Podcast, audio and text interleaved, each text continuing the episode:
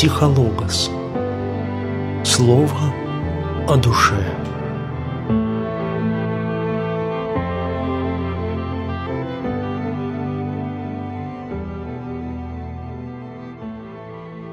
Здравствуйте, дорогие друзья!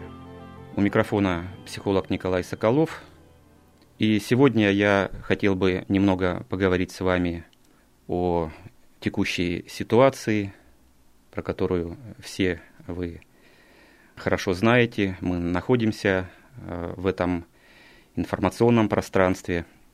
И, конечно же, те события, которые происходят сегодня в мире, не могут не отражаться на нашем психическом благополучии, на нашем душевном равновесии. И вот э, о том, как э, себя вести в этой ситуации, как себя сохранить, не растранжирить на какие-то ненужные вещи и в конце концов не принести себе вред, я и хотел бы немного с вами поговорить. Как же нам сохранить нашу психику, как удовлетворить одну из базовых потребностей э, в нашей безопасности.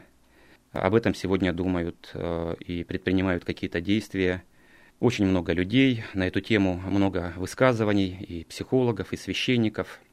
И я хотел бы сегодня взглянуть на эту проблему а, немножко с другой точки зрения. А именно, давайте зададим себе вопрос, какие примеры мы можем с вами найти а, в Священном Писании, в Евангелии, как себя вести в каких-то стрессовых а, ситуациях, в ситуациях надвигающейся опасности, тревоги, возможно, каких-то страданий. И первое, что приходит э, на ум, это, конечно же, евангельский сюжет, евангельское событие, моление о чаше. Когда в Гефсиманском саду перед э, своей крестной смертью Христос э, пребывал вот в ситуации очень тяжелых душевных страданий. Давайте мы с вами э, вспомним этот евангельский сюжет, а затем его э, попытаемся разобрать в преломлении к нашей сегодняшней ситуации, э, наших чувств тревоги, страха и так далее. Итак, это Евангелие от Марка, 14 глава, с 33 по 42 стих. Хотя этот же сюжет есть и у других евангелистов, но мы с вами возьмем за основу повествование от Марка. Итак, взял с собой Петра, Иакова и Иоанна и начал ужасаться и тосковать, и сказал им, «Душа моя скорбит смертельно, побудьте здесь и бодрствуйте». И, отойдя немного, пал на землю и молился, чтобы, если возможно, миновал его час сей и говорил, «Ава, Отче, все возможно тебе, пронеси чашу сию мимо меня, но ничего я хочу, а чего ты». Возвращается и находит их спящими, и говорит Петру, «Симон, ты спишь? Не мог ты бодрствовать один час. Бодрствуйте и молитесь, чтобы не впасть в искушение» дух бодр, плоть же не мощна. И опять отойдя, молился, сказав то же слово. И, возвратившись, опять нашел их спящими. Ибо глаза их отяжелели, и они не знали, что ему отвечать. И приходит в третий раз и говорит им, «Вы все еще спите и почиваете? Кончено. Пришел час. Вот предается Сын Человеческий в руки грешников» встаньте, пойдем. Вот приблизился предающий меня.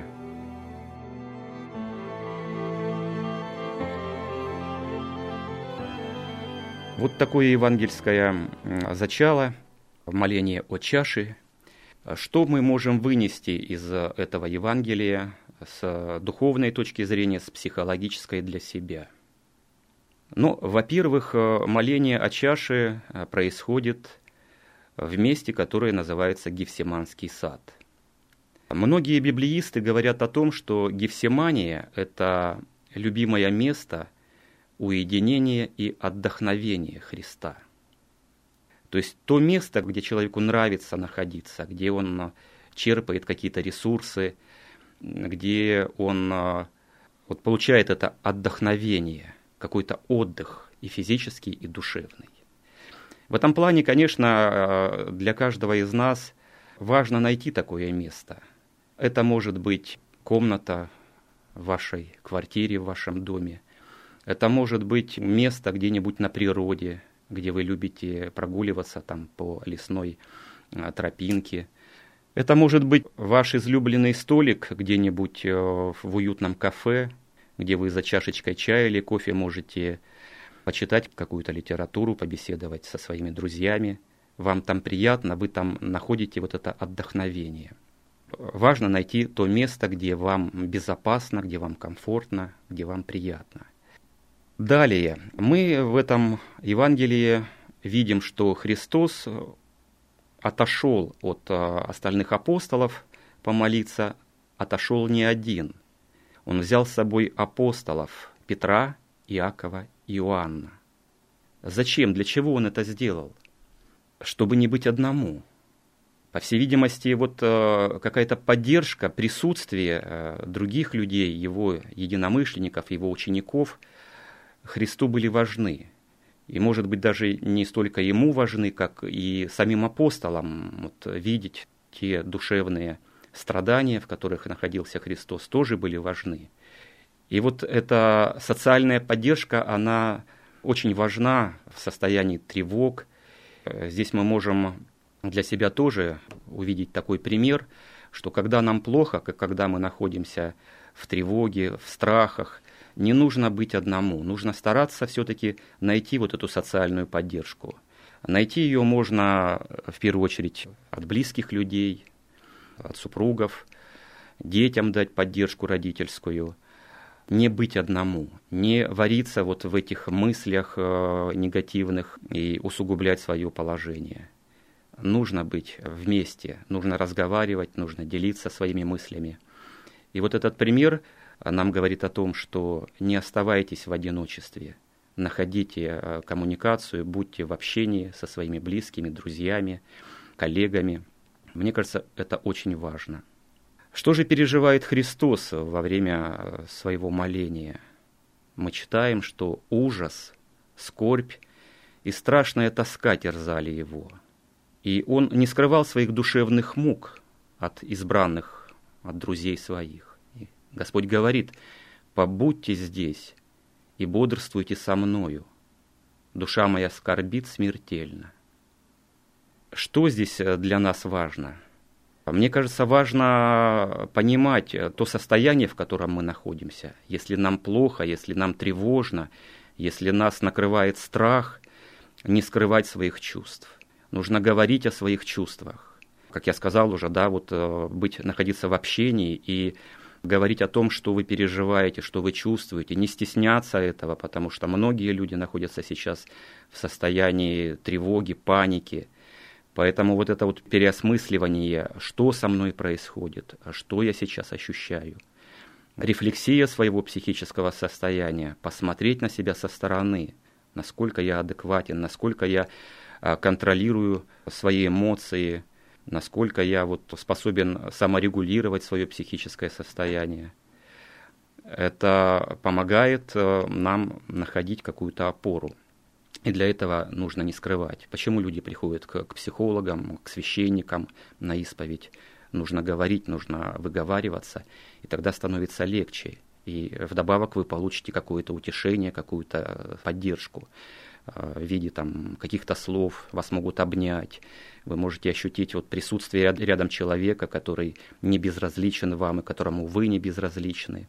Поэтому пример того, что сам Христос говорил, побудьте со мной, Важно побыть вместе с человеком, которому плохо, поговорить с ним, утешить его. И далее, что говорит Господь? Говорит, бодрствуйте и молитесь, чтобы не впасть в искушение. О каком искушении здесь идет речь? Ну, мне кажется, что человек в состоянии тревоги, паники, страха, а, каких-то предстоящих страданий может впасть в уныние. Он не видит выхода, он находится в тупике, И вот это искушение, это уныние.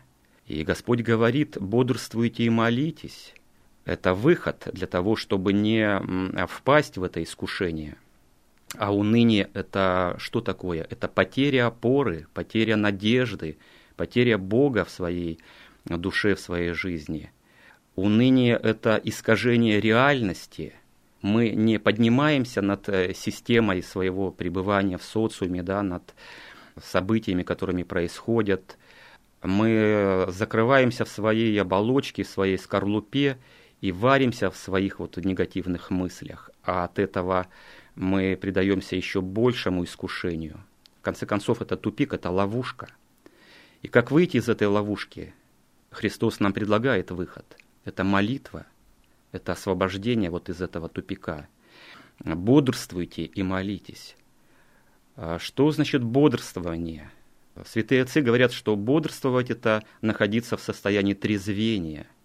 А трезвение – это внимание на себя, на свое состояние. Психологи говорят, что это состояние осознанности. Осознанность – это состояние такое, когда сознание не просто думает, находясь на каком-то автопилоте, да, вот постоянные мысли, которые вот одна за другой – роятся в нашей голове. А состояние осознанности – это состояние, когда человек дает отчет о том, что он думает сейчас. Что я думаю сейчас? Почему я это думаю? И здесь э, я должен сказать, что не нужно э, бояться вот этого состояния тревоги. Это нормальное состояние, это э, реакция нашего организма, физиологические процессы, это гормональные изменения происходят потому что есть чувство опасности. И состояние тревоги – это сигнал, который нам говорит, что нужно быть в этой ситуации к себе более внимательным. А что значит более внимательным? Более осознанным. Осознать, что я присутствую здесь и сейчас, что мир вокруг меня, он э, не рушится. Посмотреть вокруг, все то пространство, которое нас окружало в виде фона – да, вот увидеть его в виде фигуры, обратить внимание, что над нами по-прежнему синее небо, солнце, ощутить дуновение ветерка, ощутить какие-то запахи, послушать, как хрустит снег под ногами, а совсем скоро как будут благоухать цветы. Вот заметить себя, находиться вот э, в центре этой жизни, остро ощущать и переживать жизнь. Тогда мы ощущаем ценность этой жизни, и мы возвращаемся к себе – из вот этого омута своих э, темных каких-то негативных мыслей. Ну и, конечно, бодрствование и выход вот из этого искушения, искушения уныния, Господь нам предлагает молитву. Что нам дает молитва во время тревоги, страха? Во время молитвы мы обретаем опору, мы обретаем утешение, и в конечном итоге, если молитва приносит плод, то мы обретаем смирение. Смирение, спокойствие – что мы находимся все под Богом, что Господь любит нас, что Господь делает все для нашего блага. И Господь в конце концов все управит. Мы видим, что Господь молится, и молится не один раз. Три раза молился Господь. Он обращается к Отцу с решительной просьбой отвращения от Него чаши страданий. Господь говорит, все возможно тебе, пронеси чашу сию мимо меня. Впрочем, я знаю, что должно совершиться не то, чего я хочу, а чего хочешь ты. И что дальше? Не получив ответа на эту молитву, Господь начинает вторую уже прямым своим изъявлением покорности воле Божией. Если не может чаша сия миновать меня, чтобы мне не пить ее, то да будет воля Твоя. И третья молитва произносится с теми же словами, которые он окончил словами решительной покорности, смирения, да будет воля Твоя. Господь получил вот э, такое успокоение, предая себя волю Божию. Таким образом, мы видим, что через молитву Господь э, укреплялся духом. То, что не хватает да, человеку, который находится в тревоге, э, силы духа, опоры на Бога. И мне кажется, очень важно вот еще раз перечитать это Евангелие и найти вот эти такие опорные места, еще раз напомню, да, что найти то место, где вам безопасно, где вам хорошо, где вы можете найти какое-то отдохновение, зарядить свою батарейку, да, свои ресурсы. Это не быть одному. не находиться в одиночестве, находиться в общении, находиться рядом со своими друзьями, близкими. Это не скрывать своих чувств, говорить про свои чувства, переосмысливать свое состояние, рефлексировать его. Это постараться не впадать в уныние. Каким образом? Господь говорит, что через молитву, находиться в молитве, находиться в состоянии осознанности и бодрствования – такие вот э, мне показалось очень важные моменты, психологические моменты, которые мы можем извлечь вот из этого евангельского сюжета. Ну и э, еще хотел бы поделиться некоторыми мыслями в завершении о том, что существует психогигиена, существуют те мероприятия, которые мы сами способны себе создать, э, сделать, которые будут оберегать нас от какого-то разрушительного внешнего влияния. Так как э, по учению церкви человек э, по христианской антропологии состоит из тела, души и духа, то вот на эти три сферы очень важно обращать внимание – то есть точно так же, как мы каждое утро чистим зубы, точно так же, как мы избирательны в тех продуктах, которые мы кушаем, да, то есть мы соблюдаем определенную гигиену. Что такое гигиена? Это чистота. Вот поэтому должна быть и психическая, и психологическая гигиена. И здесь очень важно, буквально несколько слов скажу о том, что в плане телесности очень полезно, очень хорошо, если мы будем э, вот, э, обращаться со своим телом внимательно и заботливо в этой ситуации. Очень э, показаны какие-то физические упражнения. Ну, самые простые, элементарные – это ходьба. Ну, такая ходьба э, на свежем воздухе, достаточно длительная, да, там минут по 40, по часу. Это очень хорошо снимает э, такое эмоциональное, нервно-психическое напряжение. Это различные виды спорта, Сейчас еще можно на лыжах походить, в бассейн походить. То есть все вот э, то, что вот вызывает какие-то физические нагрузки. Через это происходит и расслабление эмоциональное. Душевная сфера, сфера наших чувств, наших э, восприятий. Душевная сфера здесь очень важна, еще раз, может быть, повторю, это опора близких. Быть утешенным, Здесь можно прибегать вот к таким средствам, как э, духовные песнопения, Здесь э, нужно ограничивать себя от информации, это очень важно. Вот эта инфомания, которая сейчас захлестнула всех, с утра до вечера, а многие и по ночам просто вот непрерывно листают новостную ленту, ну, это просто категорически нужно исключать, потому что это, это просто страсть. Страсть – это зависимость. И сейчас идет Великий пост, вы знаете, даже, наверное, меньше внимания люди обращают на то, в чем мы постимся, да, ограничения в каких-то продуктах э, мясных, там, молочных и так далее. Уже не это на повестку выходит, а вот именно страсть информационная. И здесь нужно себя в этом очень ограничивать, э, вести инфогигиену. Если э, вы не можете совершенно отстраниться от информации, вы хотите знать, что же происходит, ну, регламентировать вот эти дозировки информации, может быть, один раз в день достаточно. Но на это нужно обратить внимание, потому что если при всех других моментах э, будет у вас и общение, будут и там какие-то места безопасные, но если вы не исключите вот эту инфоманию, практически ничего не изменится. Ну и третье, это, конечно, духовные средства, как мы уже сказали, это молитва. Это очень важно, когда через молитву мы получаем опору, мы получаем вот эту э, божественную поддержку и утешение, и, возможно, смирение в том, что не от нас зависит все, что происходит. Господь все знает, что происходит. Безусловно, знает, и Господь все управит для нашего с вами блага. Вот, наверное, на этом мы и закончим сегодняшнюю нашу беседу. Думаю, что э, будет продолжение на эту тему наших ближайших выпусках. Ну а я желаю вам душевного и телесного здоровья, помощи Божией и всего доброго. До свидания.